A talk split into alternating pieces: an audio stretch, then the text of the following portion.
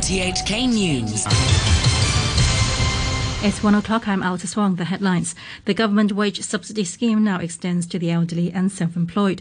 Carrie Lam says she will decide the future of a controversial school subject later this year. And Police Chief Chris Tang admits undesirable treatment of reporters during Sunday's protests. The Chief Executive Carrie Lam has relaxed requirements for its wage subsidy scheme announced last month, extending to elderly people and self-employed workers. Wendy Wong reports. Employers or the self-employed can start applying online for the subsidy from May the 25th, and it's hoped they will receive the money as early as the end of June. Under the scheme aimed at preventing layoffs, the government will pay half of workers' salaries for six months, capped at $9,000 a month. Announced last month, it was criticized for only benefiting workers who'd made recent mandatory contributions to the MPF accounts, meaning elderly people who are exempt from the MPF couldn't get the subsidy. The chief executive Carrie Lam now says employers of 60,000 elderly workers who still have MPF accounts can apply for the scheme. Restrictions have also been relaxed for more than 200,000 self-employed people who can get a one-off $7,500 subsidy as long as they have an MPF account. Carrie Lam says the government will look into whether the teaching of liberal studies in schools is meeting its original objective since it was introduced 10 years ago. In an interview published by a pro-Beijing newspaper yesterday, the CE said this subject was being used to give children false and biased information. Before the weekly Executive Council meeting this morning, she said a task force will submit a report on a review of education within this year the most talked about subject is uh, liberal studies because this subject, unlike English, Chinese, or mathematics, was introduced 10 years ago. And there have been a lot of uh, discussions on whether it should have a curriculum, whether there should be uh, textbooks, and how it should be taught in schools, and so on and so on. So um, I am uh, awaiting the uh, task force uh, to submit a report to, to the government, and then we'll decide the way forward. The police commissioner Chris Tang has admitted the treatment of reporters on Sunday was undesirable and officers should have been more professional. Vicky Wong reports. Mr. Tang told the Yuen Long District Council that the force would review what happened and meet with media groups next week. He was responding to a question by Democratic Party councillor Roy Kwong, who asked about reporters who were pepper sprayed, told to kneel down and stop filming in Mongkok on Sunday while covering a protest. Other councillors asked the police chief about the July mob attack on passers-by in Yuen Long MTR station last June. The commissioner again said there was room for improvement in terms of response time and communication. So far, 37 people have been arrested over that case. Mr. Tang also said he felt ashamed about several police officers being arrested over suspected drugs and the force would introduce new measures to strengthen integrity. Chief Executive Carrie Lam says she hopes police and the media will be able to hold a frank and candid exchange to address the unpleasant situations that are arising on the city's streets. She said police had reached out to various media organizations yesterday with the aim of stepping up communication and coming up with some constructive proposals. The CE also said she hoped the meeting would address the issue of voluntary and student reporters covering unrest on the streets, asking why anyone would think it was a good idea for children to be at protest scenes. Meanwhile, Mrs. Lam said the government had asked the chairwoman of LegCo's House Committee, Starry Lee, to give priority to the National Anthem Bill for the resumption of its second reading, as it's been delayed for a long time. The Chief Secretary and the relevant principal officials have already written to the House Committee Chairwoman, the Honorable Starry Lee, to um, consult her. This is required under the rules of procedure to consult her on the resumption of second reading of these bills in the Legislative Council. And there are a total of 10 bills, I think. Two of the bills have been uh, delayed for a very long time, and they are the National Anthem Bill and the Patent Amendment Bill. So we do expect these two bills to be given priority in the resumption of second uh, reading uh, by the uh, Legislative Council. Liberal Party leader Felix Chung has proposed the government speak to Ocean Park's creditors to restructure its debt instead of handing it $5.4 billion to save it from financial collapse. The government has warned the park will run out of cash in a couple of weeks. Mr. Chung, who's also a lawmaker, will be voting on the funding request at LegCo's Finance Committee meeting on Friday. He's not happy with how the government is handling the rescue plan the government just gave us this proposal yesterday and want us to pass it this Friday. I mean, the time is very short, and there is no choices. Either you support or not support. But I mean, if we put that in a commercial situation, there are many other choices. Singapore is allowing some businesses to reopen as it begins to ease lockdown measures introduced last month. Here's the BBC's Karishma Vaswani. Singaporeans will be allowed to get haircuts and buy their favorite cakes at the bakery. Home based food businesses, pet supply stores, and laundry services can also reopen their doors. But the easing of restrictions is being carefully controlled. Businesses have to ensure their customers virtually check in using a government application so that authorities can contact trace better in the event of new cases. Singapore had initially been praised for its gold standard success in controlling the coronavirus but it was forced to put in place a partial lockdown after a massive outbreak amongst its low paid migrant workforce. The president of Brazil, Jair Bolsonaro, has stated that beauty parlors, gyms, and barbershops should reopen as essential services. He said fight against the coronavirus had to be treated in parallel with saving jobs. Here's the BBC's Katie Watson. Health is life, Jair Bolsonaro said to journalists as he made the announcement outside the presidential palace. He justified the move by saying that going to the gym helped people lead healthier lives. Having your hair and nails done was, he said, a question of hygiene. But it appears Mr. Bolsonaro failed to discuss the move with his health minister. Nelson Teich looked surprised when, at a press conference, a journalist quizzed him about the decision. He said the Ministry of Health had not been included in the discussions about opening up these sectors. Instead, it fell to the President and the Ministry of Economy to decide. President Putin says Russia must get back to work despite the number of coronavirus infections continuing to rise. Yesterday, Russia registered its highest daily increase in cases and is now the fourth worst affected country in the world by number of infections. Mr. Putin said construction, agriculture, and energy sectors should be the first to reopen, but called on regions to adjust restrictions where appropriate. He warned the COVID 19 outbreak wasn't yet over. С завтрашнего дня, с 12 мая, from tomorrow, the single period of non-working days for the whole country and for all sectors of the economy is ending. But what is not ending is the fight against the epidemic. Its danger remains, even on territories where the situation is relatively favourable. But we must not allow a breakdown, a rollback, a new wave of the epidemic, and the growth of serious complications. The World Health Organization has urged countries to proceed with caution after an increase in the number of new cases in nations that have relaxed their coronavirus restric- restrictions. Its director, Dr. Tedros Adhanom Ghebreyesus, warned that the authorities needed to be able to respond quickly. We recognize the serious socio-economic impact of the lockdowns, which have had a detrimental effect on many people's lives. Therefore, to protect lives and livelihoods, a slow, steady lifting of lockdowns is key to both stimulating economies while also keeping a vigilant eye on the virus so that control measures can be quickly implemented President Trump has denied the system broke down at the White House after a number of his own deputies' staff tested positive for the coronavirus.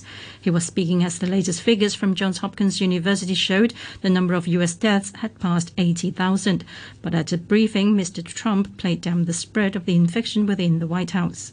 I don't think the system broke down at all. One person tested positive, surprisingly, because uh, uh, the previous day tested negative and three people that were in contact, relative contact, who I believe they've all tested totally negative, uh, but they are going to, for a period of time, self isolate. So that's not breaking down. Uh, it can happen. It's the hidden enemy. Remember that. The head of Nigeria's government coronavirus task force says President Muhammadu Buhari has given the go ahead for the importation of a herbal concoction from Madagascar. Here's the BBC's Ishaq Khalid. At the moment, coronavirus has no known cure or vaccine. The World Health Organization has warned people against using untested remedies. But several African countries, including Guinea-Bissau, Equatorial Guinea, Liberia and Niger, have already ordered COVID organics, the Madagascar-claimed cure, which is produced from herbs, including the Artemisia plant, an ingredient used in anti-malarial drugs. The chief executive of the electric car maker Tesla, Elon Musk, says production at its Californian factory will restart despite rulings from local officials. Coronavirus lockdown measures require the plant to stay shut. Here's the BBC's Zoe Thomas. In a tweet on Monday, Tesla boss Elon Musk wrote that not only would car making restart at the California plant, but that he would be on the production line. He also asked that if the police got involved because workers were violating lockdown orders, that he be the only one arrested. The company had planned to bring back 30% of its factory workers last Friday, but local officials rejected that plan. California's governor appears to be supportive of the carmaker. He said local officials and Tesla should reach a deal. But this aggressive escalation of the dispute will likely make those negotiations very difficult. Twitter says it'll start placing warning labels on messages that contain misleading or disputed claims about COVID 19. Social media platforms have been under pressure to take action against coronavirus misinformation. Here's the BBC's Zoe Kleinman. The labels cover the offending tweet with a message from Twitter and a link to public health guidance. It's a similar process to one the company rolled out in February to mark images or videos that had been heavily manipulated. Twitter users will still be able to read the messages if they click an additional button. The company also revealed a new rubric for deciding what action it will take when a message contains misinformation. The new plan should give the company a roadmap as it tries to balance concerns about free speech and misinformation. And a short time ago, the Hang Seng Index was at 24,185. That's 416 points down on the previous close. Turnover stands at $54 billion. To currencies, the US dollar is trading at 107.41 yen. The euro is standing at 1 US dollar and 8 cents. The pound is worth 9 Hong Kong dollars and 54 cents. Now to sports, here's Adam Chung. The English Premier League's hopes of restarting its football season in June got a boost from the UK government's published document on how the country will relax its lockdown measures. The plan permits cultural and sporting events to take place behind closed doors for broadcast, but that will not be allowed to start earlier than the 1st of June. The Premier League has been suspended for almost two months because of the COVID-19 pandemic. Meanwhile, the league says it has listened to the objections of some clubs to the use of neutral venues if the season resumes and will support them by putting their views to the authorities. Two weeks ago, clubs were told neutral stadiums were the only way the season could be completed because authorities were concerned about fans gathering outside home grounds and breaching social distancing rules. More from the BBC Simon Stone.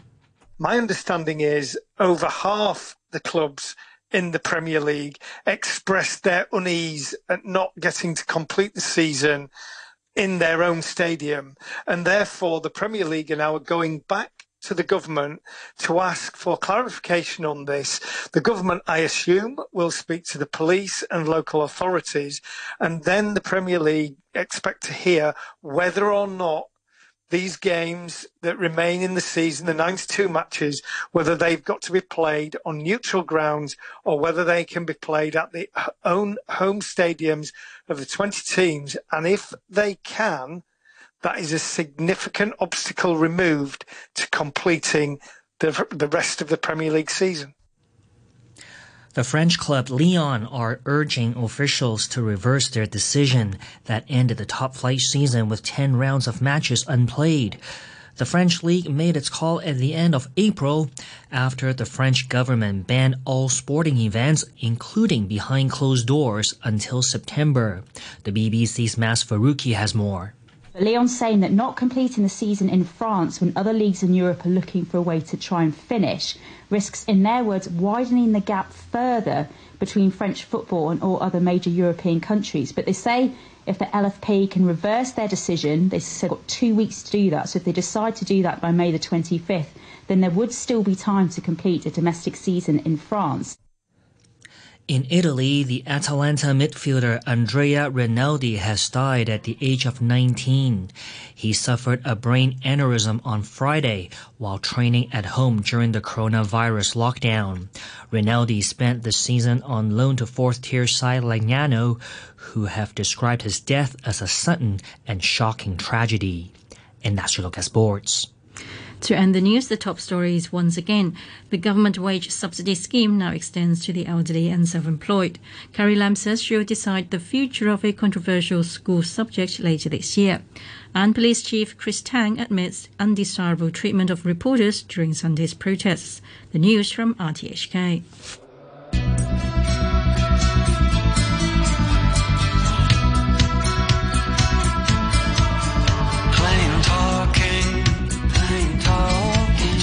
so far.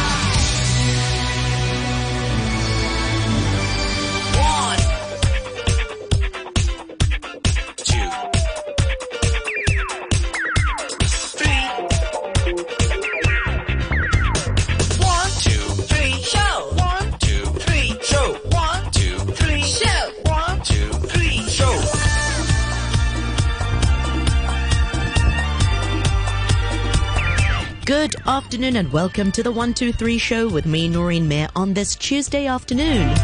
Tuesday, the 12th of May is today's date.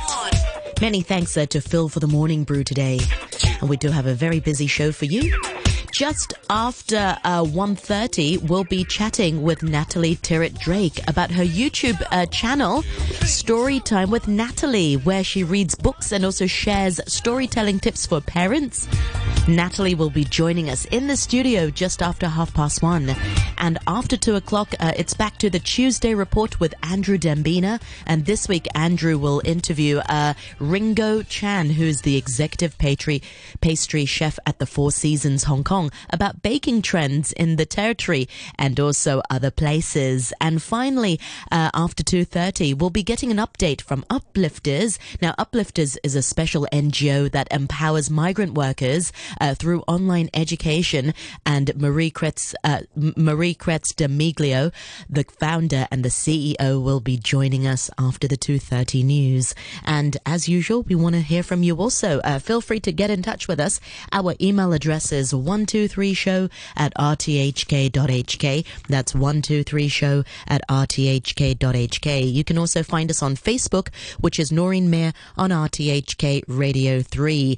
Um, a couple of things to, to, to announce also. Uh, we have an announcement from the Social Welfare uh, Department uh, in which the Director of Social Welfare uh, is calling for the following people uh, to call the department on this number 2892 5325 2892 5325